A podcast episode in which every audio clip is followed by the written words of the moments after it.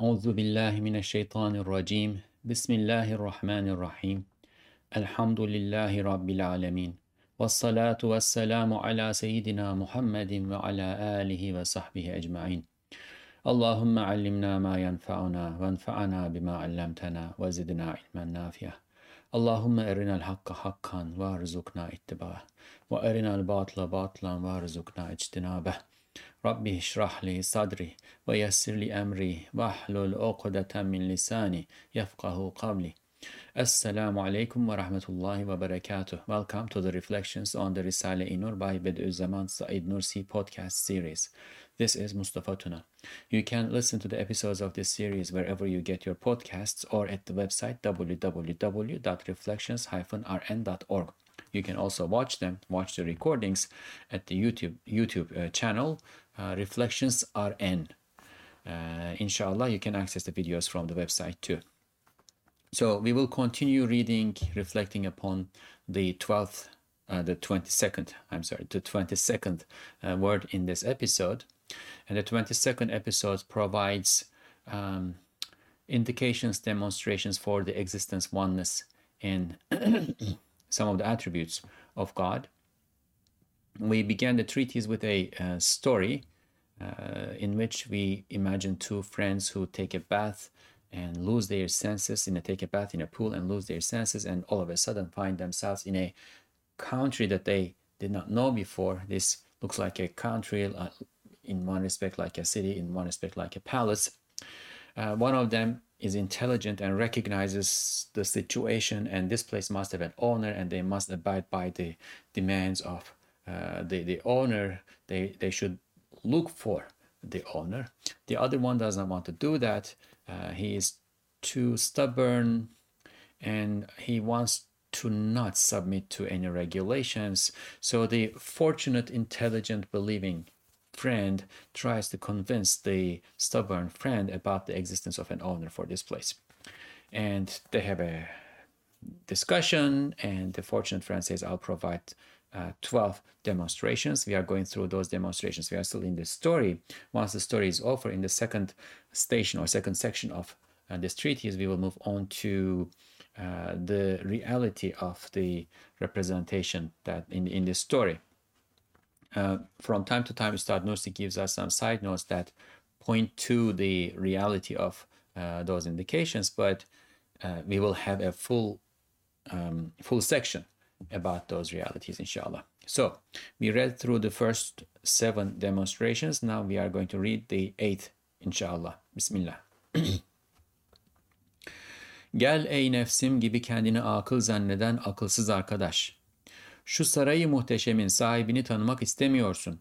Halbuki her şey onu gösteriyor, ona işaret ediyor, ona şehadet ediyor. Bütün bu şeylerin şehadetini nasıl tekzip ediyorsun? Öyle ise bu sarayı da inkar et ve alem yok, memleket yok de ve kendini de inkar et, ortadan çık. Yahut aklını başına al, beni dinle. Come, O friend, who, like my lower soul, presumes itself intelligent. You don't want to recognize the owner of this magnificent palace, yet everything shows him, points to him, and bears witness to him. How can you repudiate repudiate the testimony of all of these things. In that case, if you want to repudiate all the, the, the, testimony of all these things, in that case, repudiate this palace too. Say the realm does not exist, the country does not exist, and repudiate yourself as well and disappear. Or, if that's not your choice, come to your senses and listen to me. So, of course, this is in one respect an address to the lower soul, and we all have that.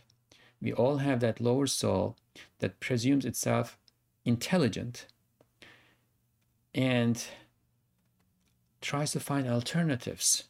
Um, this, this reality is so clear, so obvious that you can turn your back on it only by finding an alternative that may um, that, that, that may be conceivable, uh, that may be made to look like rational. And then because you already desire to go with that, you latch onto it and you follow it through. But if the judgment was left to pure intellect, uncorrupted intellect, it would not be possible because there are so many indications, right? There are so many indications uh, that point to that one owner in this country that you can only repudiate uh, the, the, the owner by repudiating the indicators. Right? They're all pointing to a direction. Um, like imagine you are going on a highway and you have a destination. Uh, you don't know exactly where this destination is, but let's call that destination truth. You want you are going to truth, and then throughout the highway, every hundred feet, uh, every five feet, like or one after the other, there are all these signs uh, that say truth in this direction, truth in this direction, truth in this direction. But as you go, for some reason, we are not going to deal with that now, you, you don't want to follow the route that these uh, signs are pointing to. So there is only one logical um, justification for you not to follow the signs, and that you would say these signs don't don't exist, or they are liars. So you have to belie them, you have to repudiate them. But there are so many of them that repudiating so many indicators sounds like, you know, come on. If you are at that point, just repudiate yourself. You repudiate the existence of everything. Just get out of this place. Right? Um, that's what we are dealing with, with, with here. And if that's not okay, and for anyone who has sound intellect, that should not be okay, right? If it's not okay, then come to your senses and listen to me. Oh, my lower soul. Oh, my lower soul. Come to your senses and listen to me. You have a purpose. You are you are um, traveling toward truth, and all the itsy bitsy things that are itsy that are small compared to this uh, lofty purpose, right, can wait on the side. They can wait on the side. You focus on your travel. Don't let those things dist- uh, to distract you from following the signposts to truth. So, after this chastisement, the stubborn friend decides to listen, at least to listen. And the smart one continues to explain. İşte bak, Şu saray içinde bulunan ve memleketi ihata eden yeknesak unsurlar, madenler var. Adeta memleketten çıkan her şey o madenler, maddelerden yapılıyor. Demek o maddeler kimin mülkü ise bütün ondan yapılan şeyler de onundur. Tarla kimin ise mahsulat da onundur. Deniz kimin ise içindekiler de onundur. Haşiye Unsurlar, madenler ise pek çok muntazam vazifeleri bulunan ve izni Rabbani ile her muhtacın imdadına koşan ve emri ilahi ile her bir yere giren, medet veren ve hayatın levazımatını yetiştiren ve zih hayatı emziren ve masnuat-ı ilahiyenin nesçine, nakşına, menşe ve müvellit ve beşik olan hava, su, ziya, toprak unsurlarına işarettir. Here look. There are uniform elements and minerals in this palace and encompassing this country. It is as though everything that appears in the country are made of them. That means whosever, whosever those matters are, everything made of them is also his. Whosever the field is, his is the harvest. Whosever the sea is, his is its contents. And we have a side note here.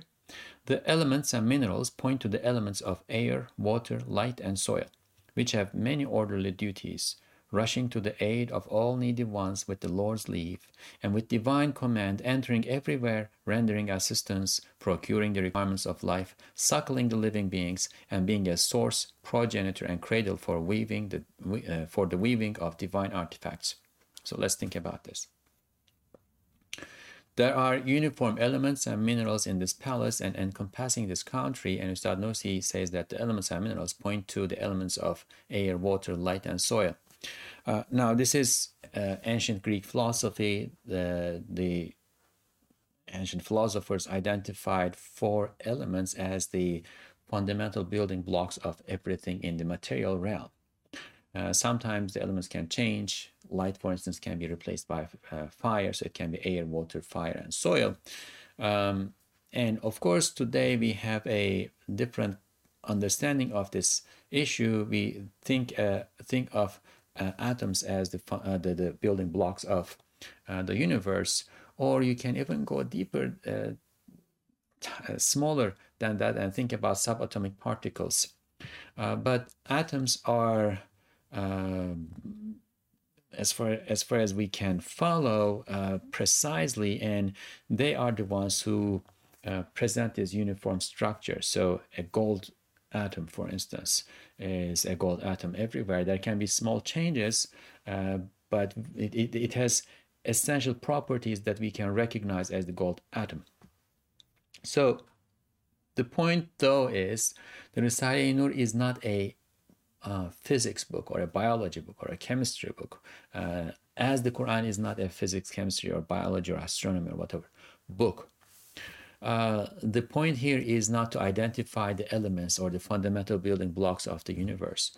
The point is uh, we look around and we see that this universe or this country, we are still in the representative uh, representational story, this country is made up of uniform looking elements and or minerals, uh, you know, iron or mercury or um, copper and so on and so forth. And these are everywhere. Uh, in the story, we went around the country, we saw everything, and what we recognized, noticed, is that these elements are everywhere. They're encompassing the country. There is nowhere in the country that we are observing where you cannot or you do not find these elements. And also importantly, there are so many artifacts in this country and they're all made of these elements. Um, so the conclusion Ustad Nursi offers from here is that that means whosoever those matters are, everything made of them is also his. Now, in order to fully grasp what he's talking about here, we need to recognize that um, a nuance between possession and uh, ownership. ownership is true ownership, having rights on it, absolute rights. Uh, you can uh, having the ability to, to dispose of and do so in a rightful manner. So if I say that I own this pen, uh, in the true sense of the word, I would not be telling the truth because I possess this pen. If I were, if I owned it, I would need to know. I would have to, I would have to have full control over all aspects of the pen, down to the subatomic atomic particles of the pen, and uh, I would have to be able to prevent the pen from parting me or myself from parting the pen. So by definition, then nothing that is uh, mortal uh, or temporal can truly own anything. It is only, but in the story, it's only this hidden hand, the hidden owner. And in reality, it's only God who owns everything in a true sense. So we went around and we recognized that everything is made of uh, these elements. And to claim true ownership on anything uh, whoever is making that claim has to have true ownership on the elements because if the possessor, let's use the word possessor now, the possessor of those artifacts, say, uh, again, the pen, right? I am a pos- I am the pos- this is an artifact, and I am the possessor of the artifact, the pen. Um, if I don't have power, control, uh, uh, disposal rights, and ability on the elements that made this this this pen, I cannot be its true owner. I can be possessing possessing it, which in all all that means is that it is in my hands right now. Uh, it may have been given to me in trust, uh, therefore it may be in my possession, but I cannot own it. I cannot claim ownership on it.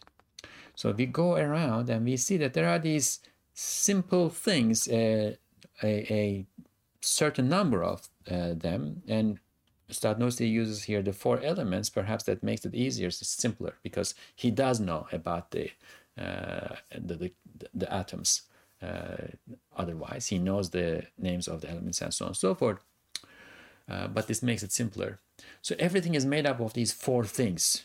Okay, let's assume that to be the case. Everything in the country are made of these four things. Simple. Everything is is various combinations of them, right? What that means is that whoever these elements are truly, whoever owns these elements, right, is the owner of all these other things too, because whenever he wants, he can he can uh, take his elements away. He can uh, take them apart. He can put them uh, together in other ways, right? So the ownership of the elements then indicates the ownership of the artifacts too. Uh, whoever the field is, his is the harvest, and that's that that's by analogy uh, from our own human laws, right? The, the field belongs to me. I, the harvest is mine. Uh, if you work on it, I may give you a a payment. I may pay you, right? But I will be paying you for uh, for your labor I will not be paying you, I will not be giving you a share of my harvest. I can, you and I can agree to conceptualize a share of the harvest as your payment, but otherwise, I can pay you out of my pocket and tell you not to touch the harvest. I have full ownership on the harvest, and I can decide decide what to do with it or about it.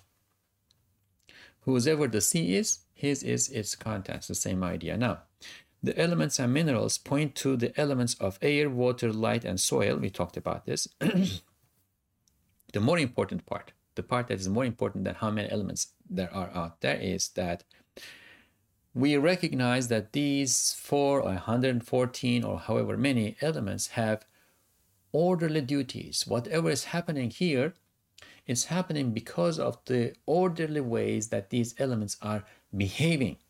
They are rushing to the aid of all needy ones with the Lord's leave. They are rushing to the aid of all needy ones. And we talked about this in, in more detail in the seventh uh, demonstration.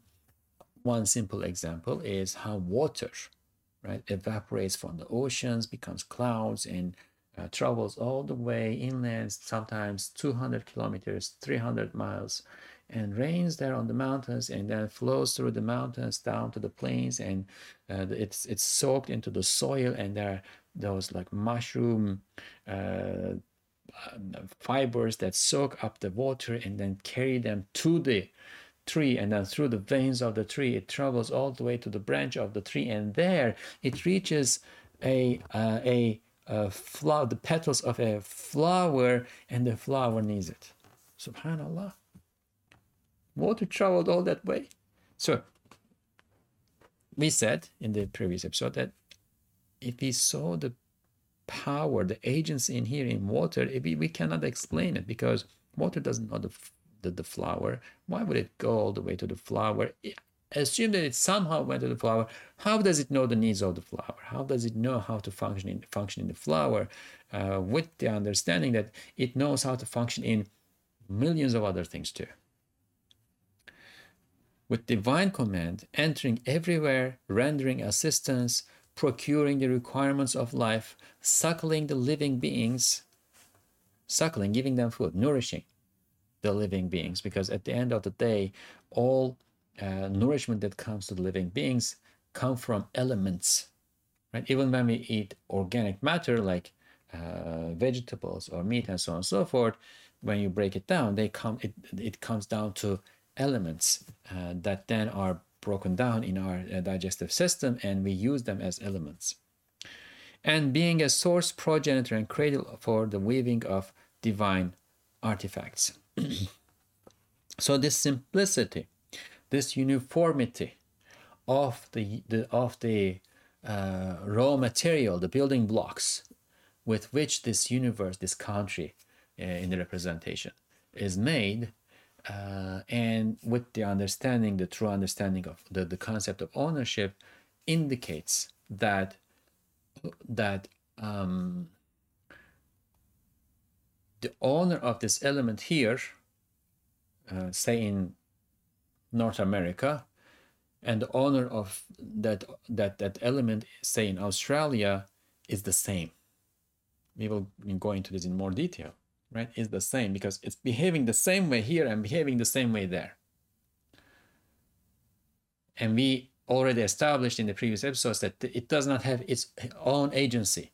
Whatever it is doing is not an inherent uh, force, inherent power that they used to call nature.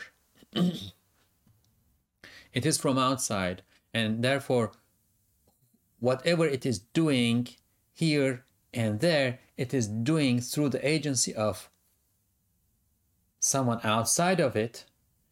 And since the someone outside of it is affecting it the same way here and there, that means there's one uh, owner, one um, agent in this whole thing because there are so many things that are happening all at once in so much harmony and congruence and so on and so forth that you cannot attribute uh, th- th- this to different entities.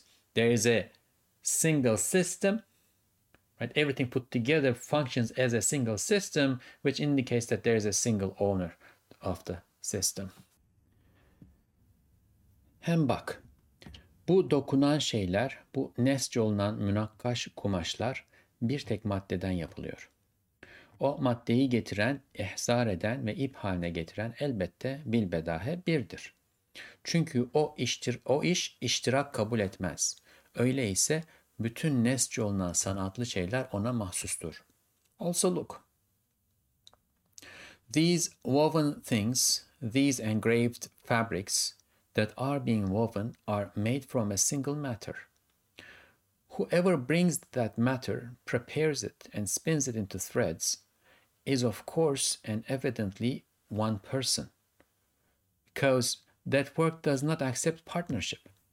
In that case, all artful things that are woven are his alone. These woven things,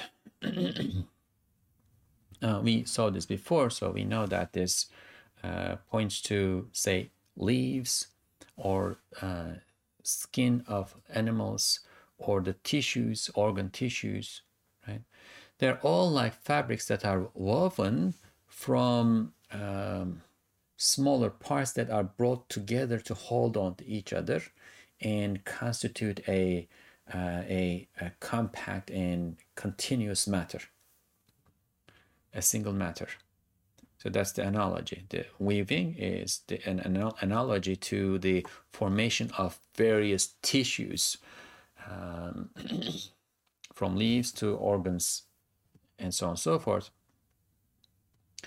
and we look around and see that uh, they are made from a single matter. Now, once again, what that single matter is not our concern here, right? It may be all soil, and you know, when we think about life on Earth, especially, it's made of soil. It comes, it comes from, it is somehow related to soil and and originates in soil. Uh, it may be uh, subatomic particles, waves, for instance, that can be uh, broken down so to to to, to so um, such a simpler simple form that it becomes uniform at that point. And Kalam scholars uh, thought about this, and they thought that there, w- there would be an indivisible part. Um, Jawhar Wahid, like a, single essence uh, that would that did not have, have any shape, but when they came together and put together, uh, acquired dimensions and therefore acquired shape and constituted the, the, the building block, the fundamental building block of everything in the universe. Now that sounds um, a bit weird, and some philosophers and Kalam scholars who came after uh, those who in who came up with this idea uh, challenged it. But you know, when we think about physics today, what um, with based on my um, lay understanding of the matter, right? What what the physicists uh, seem to be suggesting is that matter is condensed energy. Everything is made up of uh, fast-moving waves, and that brings us down to this uh, like shapeless um, thing that exists. Uh, and when they come together, amounts to what we more uh, more ordinarily think of think of, think of as um, matter. At any rate, at any rate, these fabrics are being woven from a single matter, a single element, or single composition of elements. And whoever brings that matter, prepares and spins it into threads is, of course, and evidently one person. Uh, because the matter is same everywhere, and these elements are functioning in the same way everywhere. And we know that they do not have any inherent power agency to do it. Uh, I'm, I'm, following the, I'm repeating the same argument here. Uh, that agency has to be coming external to them, outside of, uh, outside of them. And since they are functioning in the same way everywhere, right, that agency then has to be coming from a single source, same source. If I were to see a pen. Uh, I'm going with the pen today because I had this, this pen in front of me for those who are listening and not watching. Uh, I'm holding a pen. Um, I, if, if I see a pen, I see that it is gray. It has this certain round shape and uh, length, and it is uh, it has ink in it, and it has these inscriptions on it that say blah blah blah.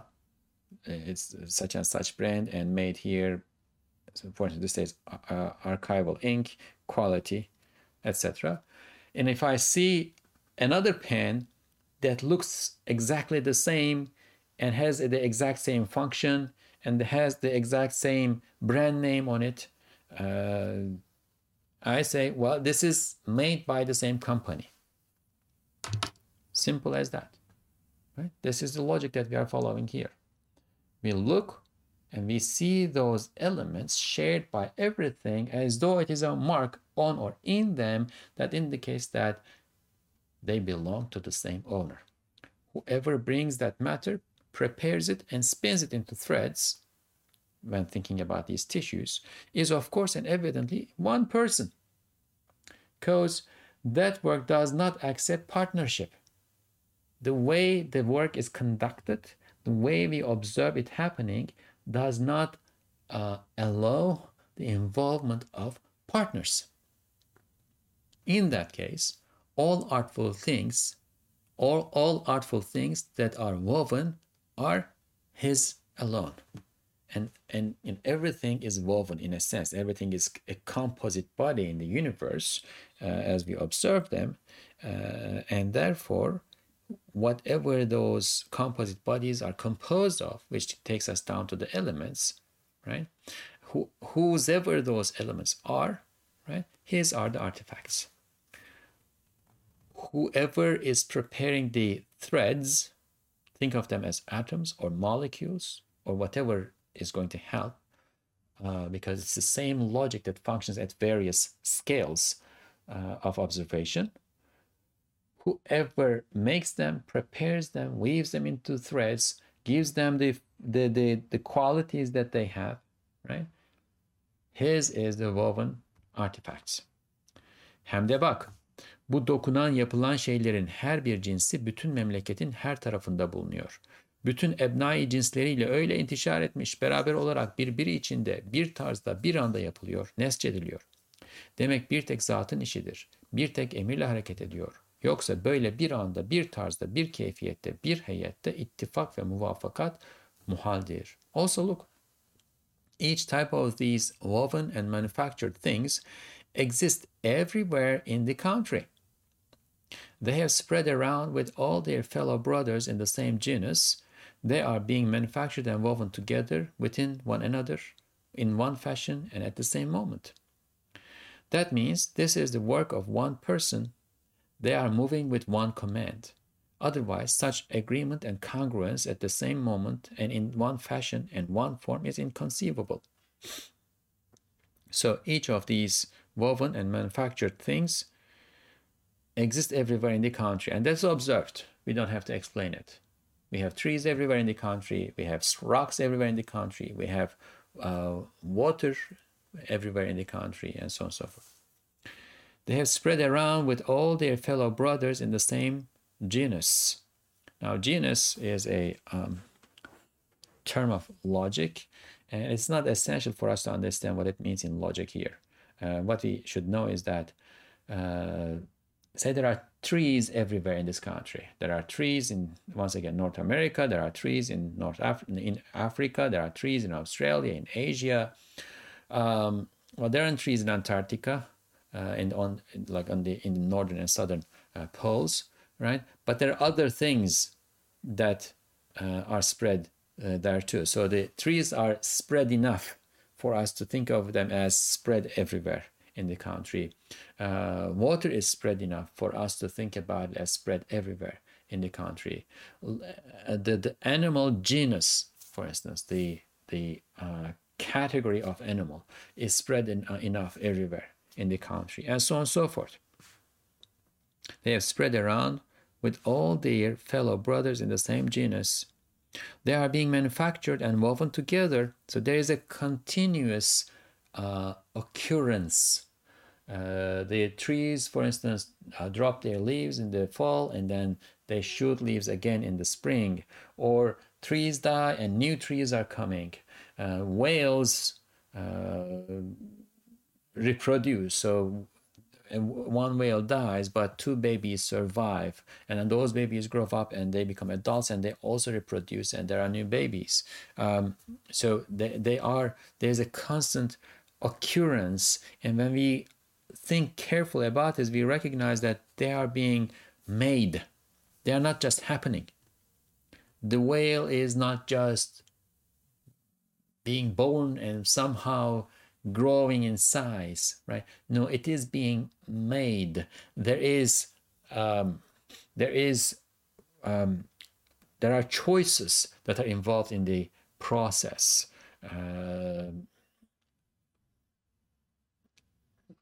one year there is more fish for the whales to eat, and the next year, for some reason, there is less fish. So somebody arranged this.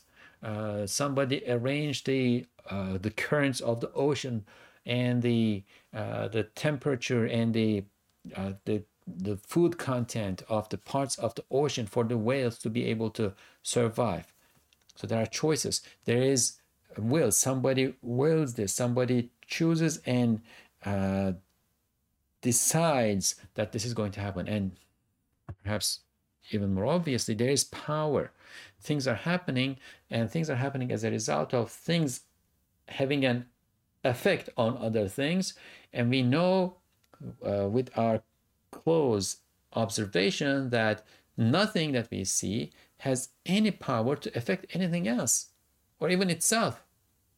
So there is power that's coming to this whole system from outside and and uh, disposing in it right? So they are being manufactured. There is an occurrence, and that occurrence is an occurrence with agency, and the agent is external to what is occurring, external to the occurrent. They are being manufactured and woven together within one another. So this is also interesting. They are not just like we don't have trees here and lines there and it's not like a zoo where you compartmentalize all the animals so that they don't mix up with each other and hurt each other. No, they're all put together.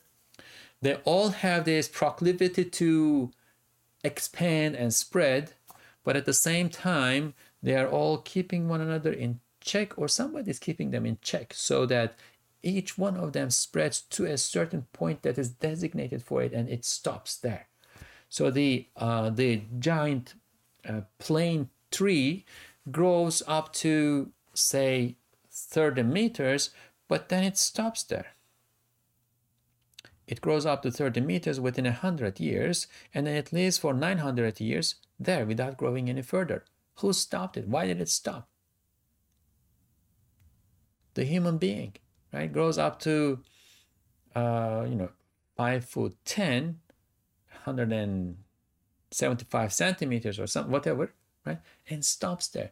And of course, there are exceptions to these things that are there to show us that this is being made uh, by the choice of a all-powerful uh, agent, willing agent, and if he did not want or if he does not want, he can will otherwise, and he has the option to do otherwise, as a result of which sometimes we are going to have these um, breaks from the norm, and that will be a person whose hormones will be unbalanced, and then we'll keep growing, and we will see that, wow, that's uh, painful, and we, you know, turn to God and say, we, we are we are grateful to you that you have not you have, you have not afflicted us with this trouble. We say Alhamdulillah. Um, woven together with one within one another, right? So that could have been the case. All trees could be growing unchecked. All uh, herbs, all vines, all plants, all animals would be growing and uh, reproducing unchecked, and th- that would be utter chaos here. Well, that's not the case. They are being made within one another in one fashion. So the uh, the um, the sparrow, right? The sparrow in my city is similar enough to the sparrow in Uh, the city 300 miles from uh, here for to be considered members of the same species uh, in one fashion and at the same moment so it's uh, one sparrow is being made here, one sparrow is being made 300 miles from here at the same time, and they are ma- being made at the same in the same fashion. So whoever is making the sparrow in city X is seeing the sparrow in city B and is able to use the same knowledge and same uh, power agency in city A and city B, then it's the same person. It is the same entity that's making these. That means this is the work of one person. They are moving with one command, right? Otherwise, such agreement and congruence, agreement, um, the, this, the, the sparrow in city A and the sparrow in city B are in agreement. And congruence, right?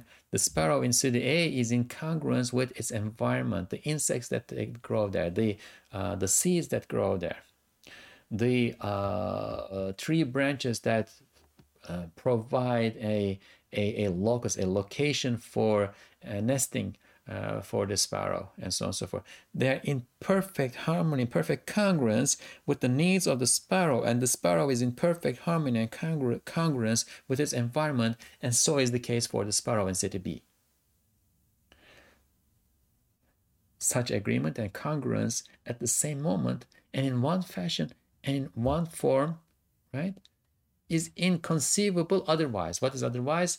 Unless all of this is given to one person, right? There is one person, one entity who is in charge. And if that were not the case, such agreement and congruence at the same time and in one fashion and one form would be inconceivable. Inconceivable meaning we cannot even conceptualize it, right? We, we cannot even, uh, we, we, we can't presume it, right? We can presume it without passing any judgment.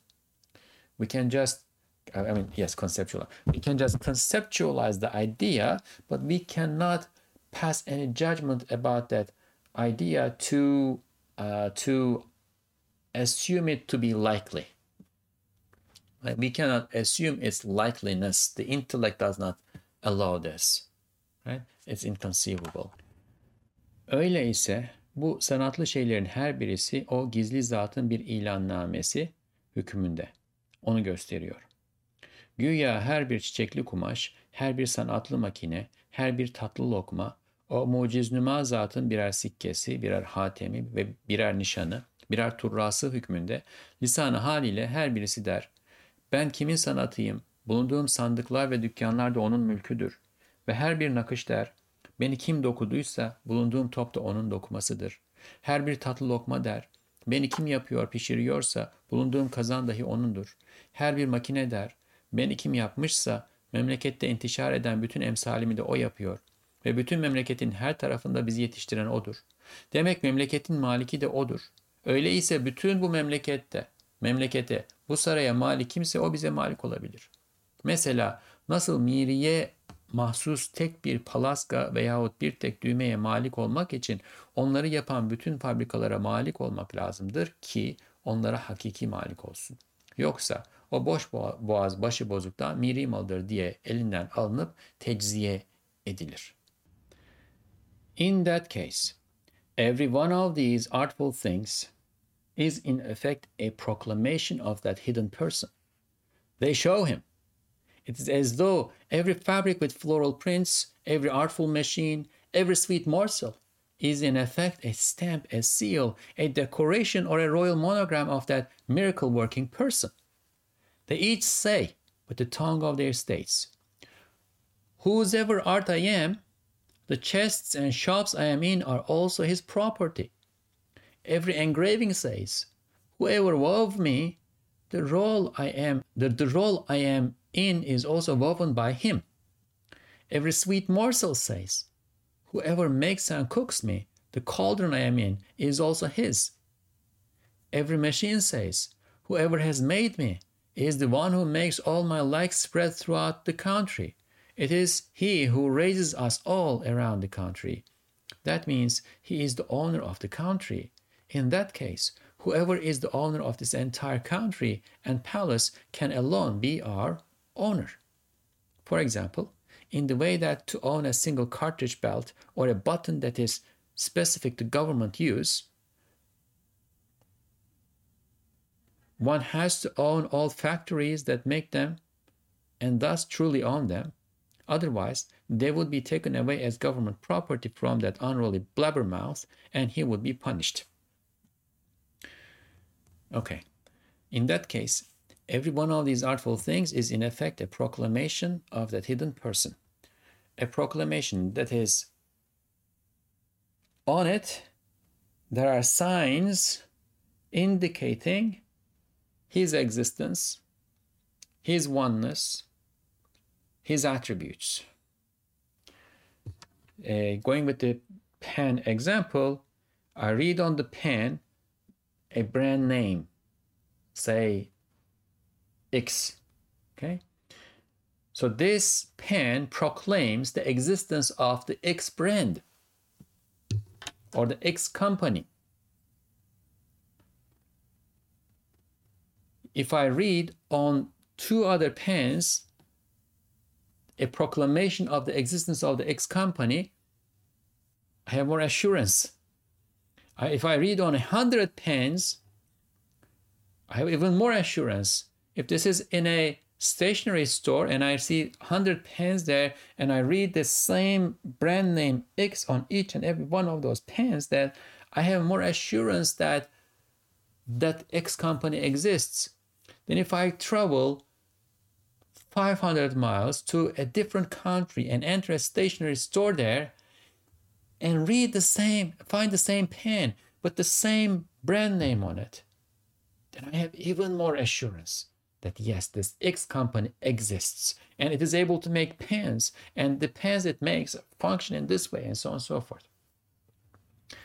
Every one of these artful things is in effect a proclamation of that hidden person. Right? Hidden person. There's a hidden hand functioning behind these things because the knowledge, agency, power, will, uh, seeing, hearing, control, disposal, and so on and so forth that we see existing in the system in this country cannot be from anything. The source agent of that, the active agent and source agent of that cannot be anything that is in this country. Then there is something else. We don't see it, but it exists. It's a hidden person. There's a hidden hand working behind things they show him.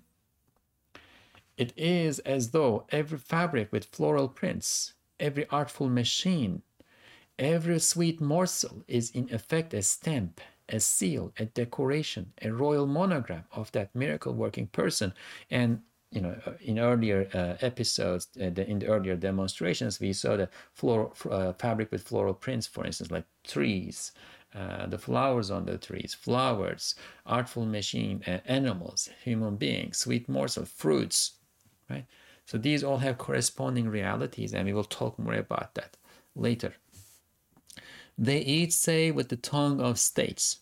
They don't speak the way I am speaking or the way that we speak, say, when we go to a shop and we want to something, we want to buy something, and we speak to the uh, to, to the salesperson, right, with sounds that turn into utterances, uh, regula- regulated sounds that have meanings and become words. But they don't speak with words the way we do, right? But they speak, they have a tongue, they have a language, and that's the language of their states the way they position themselves, the way they interact with other things, the way they exist, the way they uh, behave.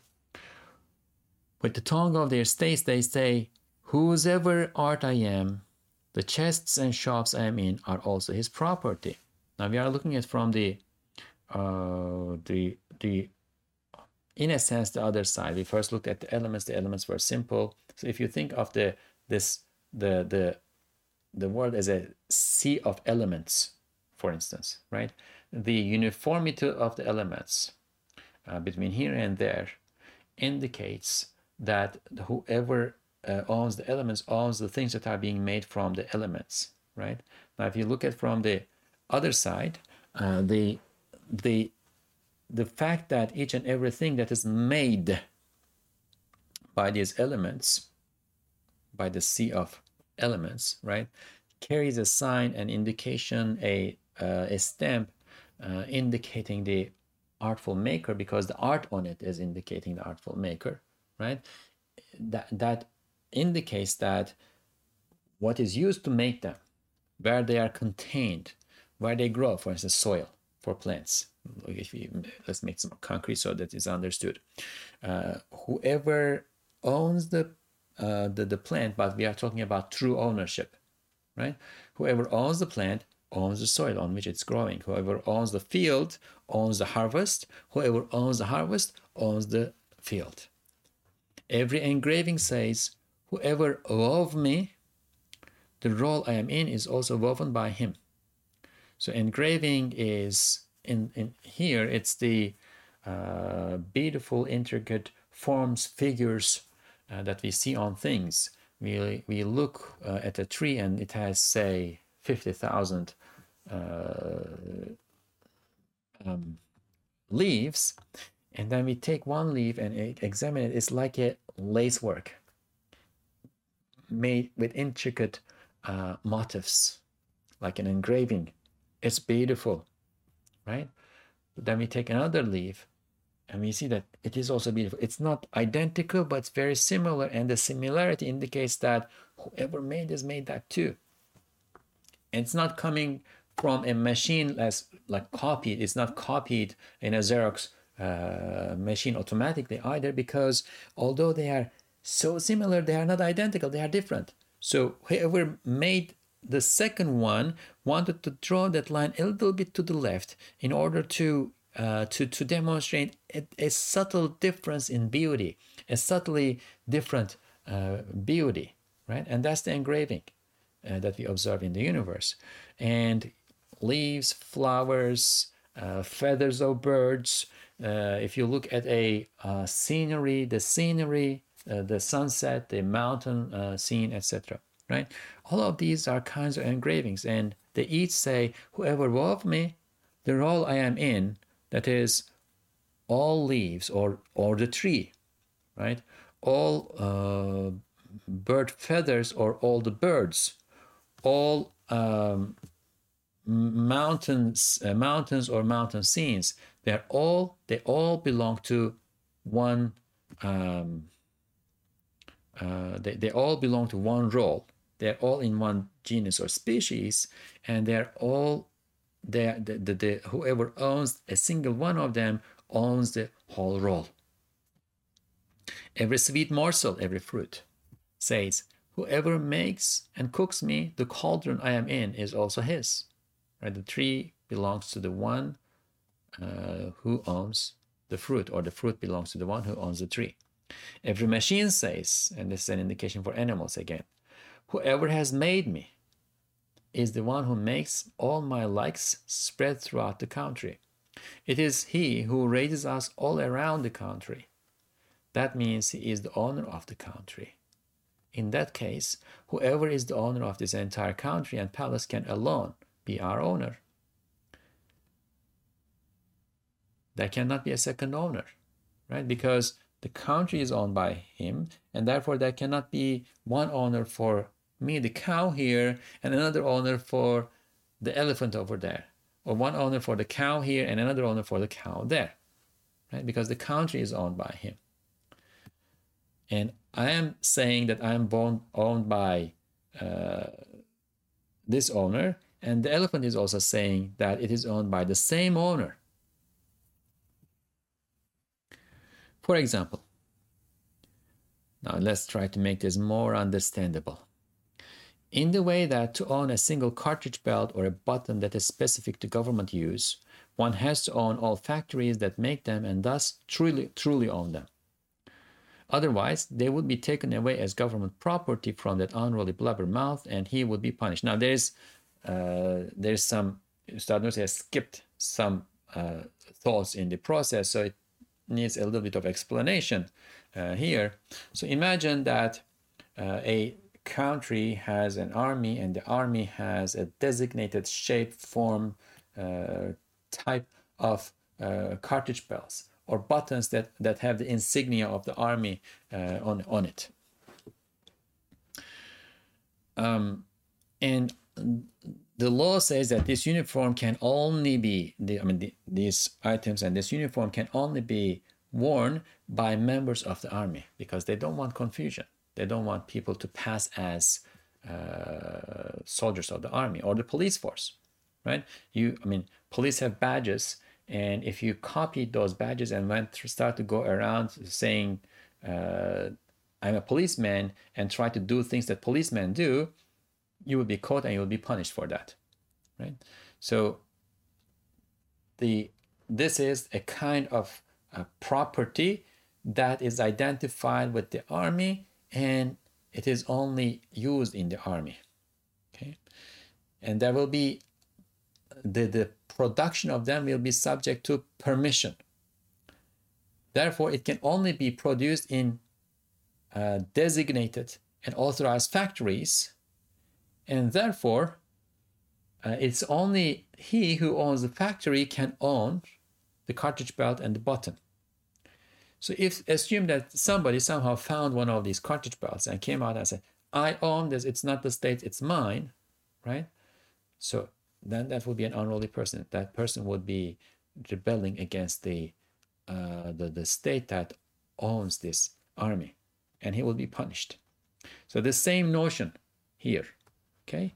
The um, the the leaf, which is an engraving, this which is a woven engraving, right, is made and can be made only in one factory because the elements that are used uh, for it are spread all over the place and they work they, they function in the same uniform manner everywhere in the country. And their agency is not from within therefore it has to be from without.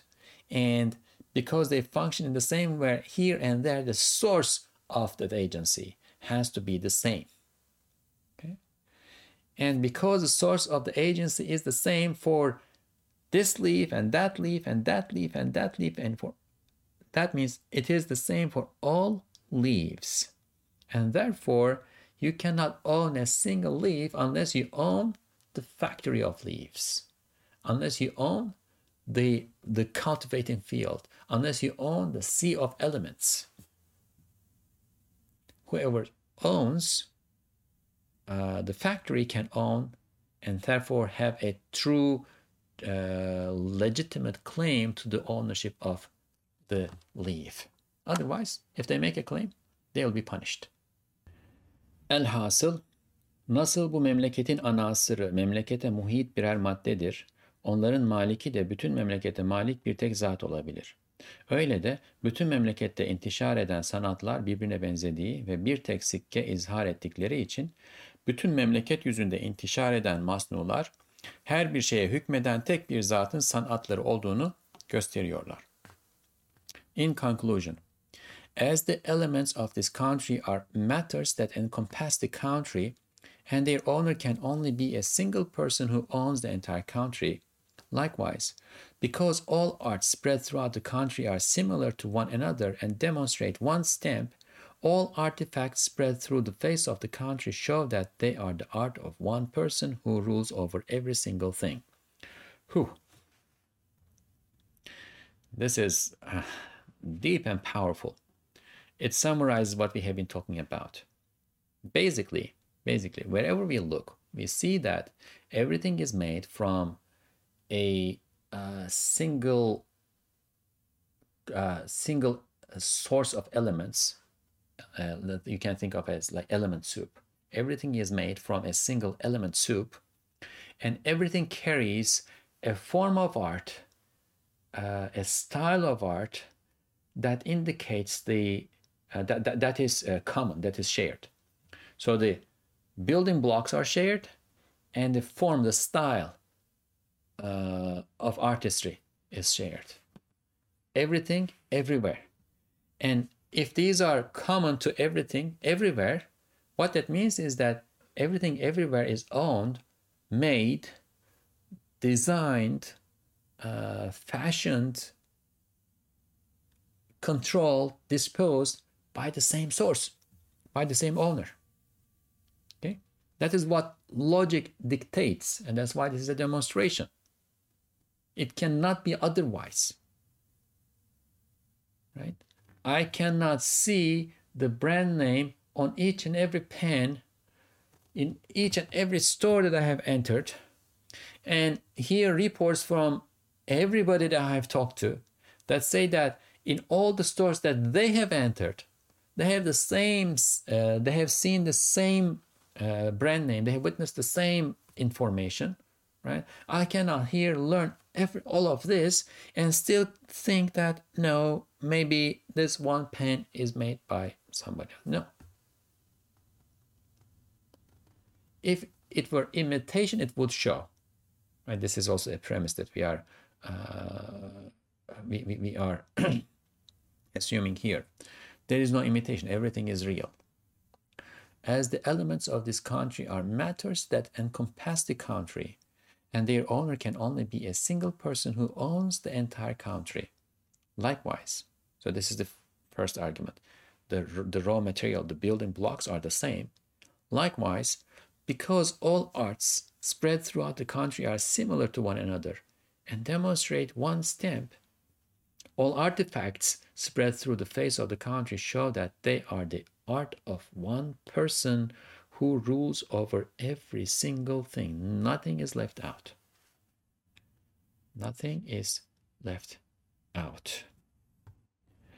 İşte ey arkadaş, madem şu memlekette yani şu sarayı muhteşemde bir birlik alameti vardır, bir vahdet sikkesi var. Çünkü bir kısım şeyler bir iken ihatası var. Bir kısım müteaddit ise fakat birbirine benzediği ve her tarafta bulunduğu için bir vahdet-i neviye gösteriyor. Vahdet ise bir vahidi gösterir. Demek ustası da, maliki de, sahibi de, sani de bir olmak lazım gelir.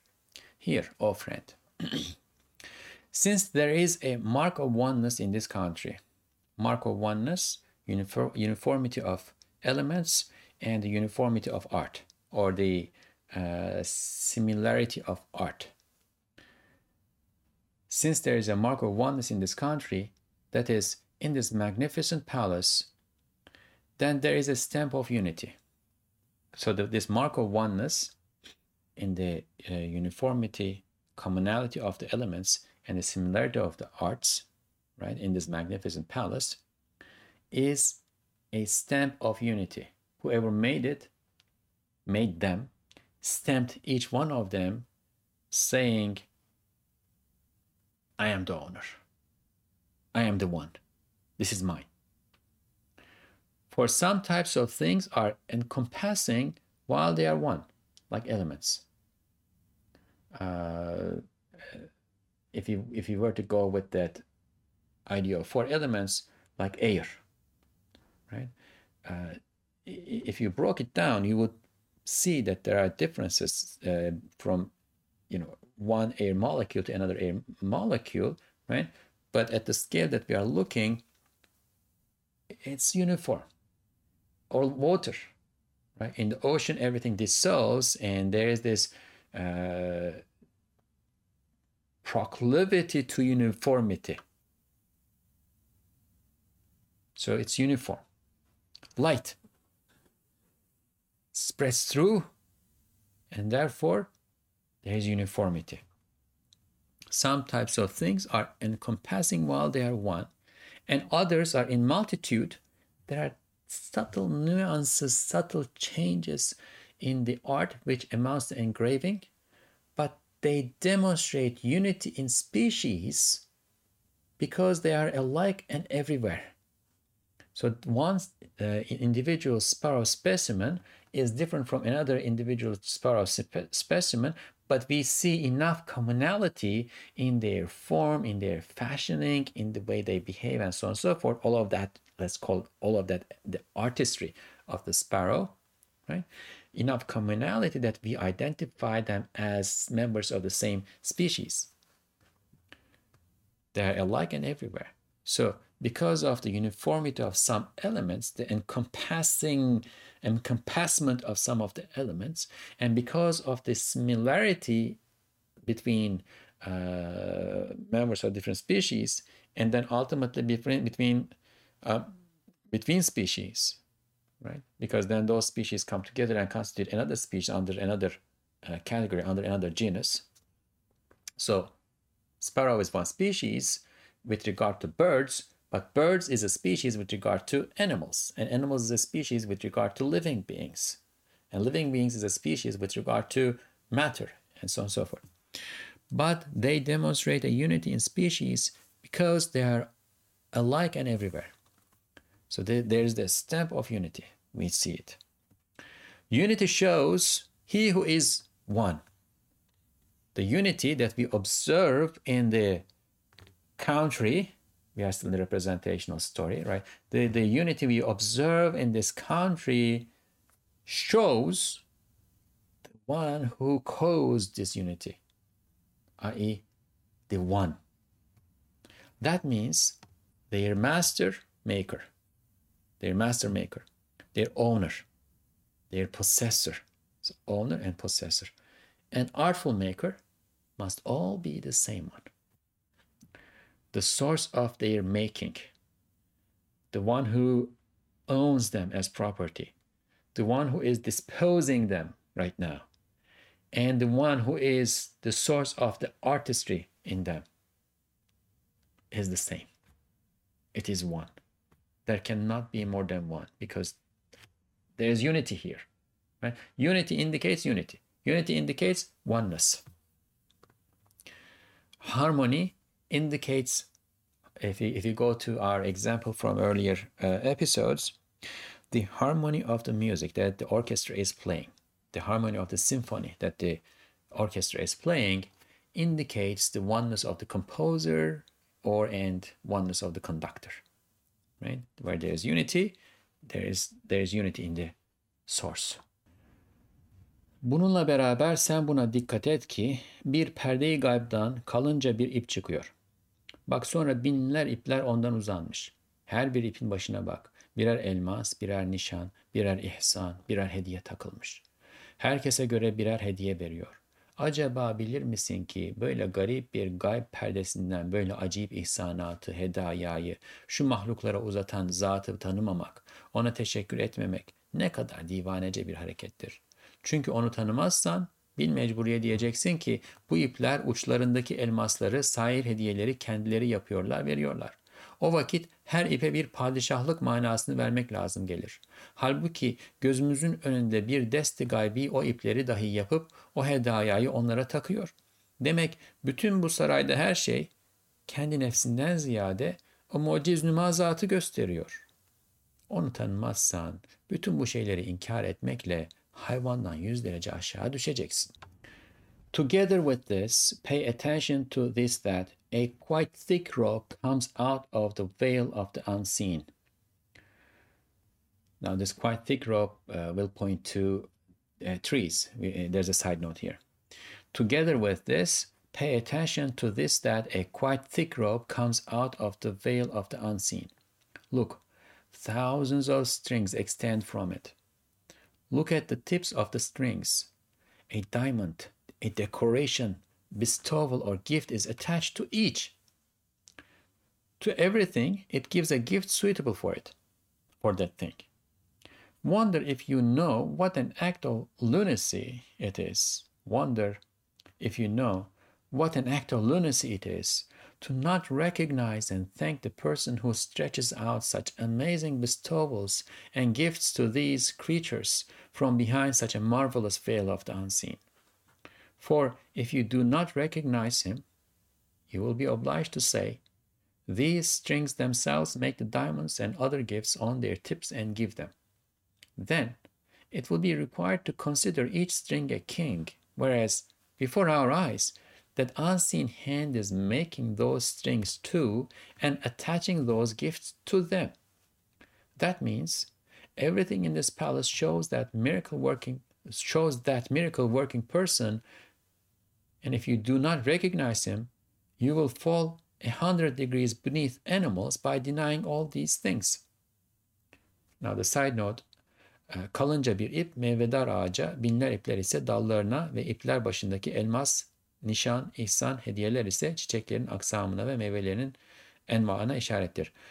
The quite thick rope points to a fruit-bearing tree, while the thousands of strings point to its branches, and the diamond decoration bestowed and gifts on the tips of the strings point to various kinds of flowers and species of fruits.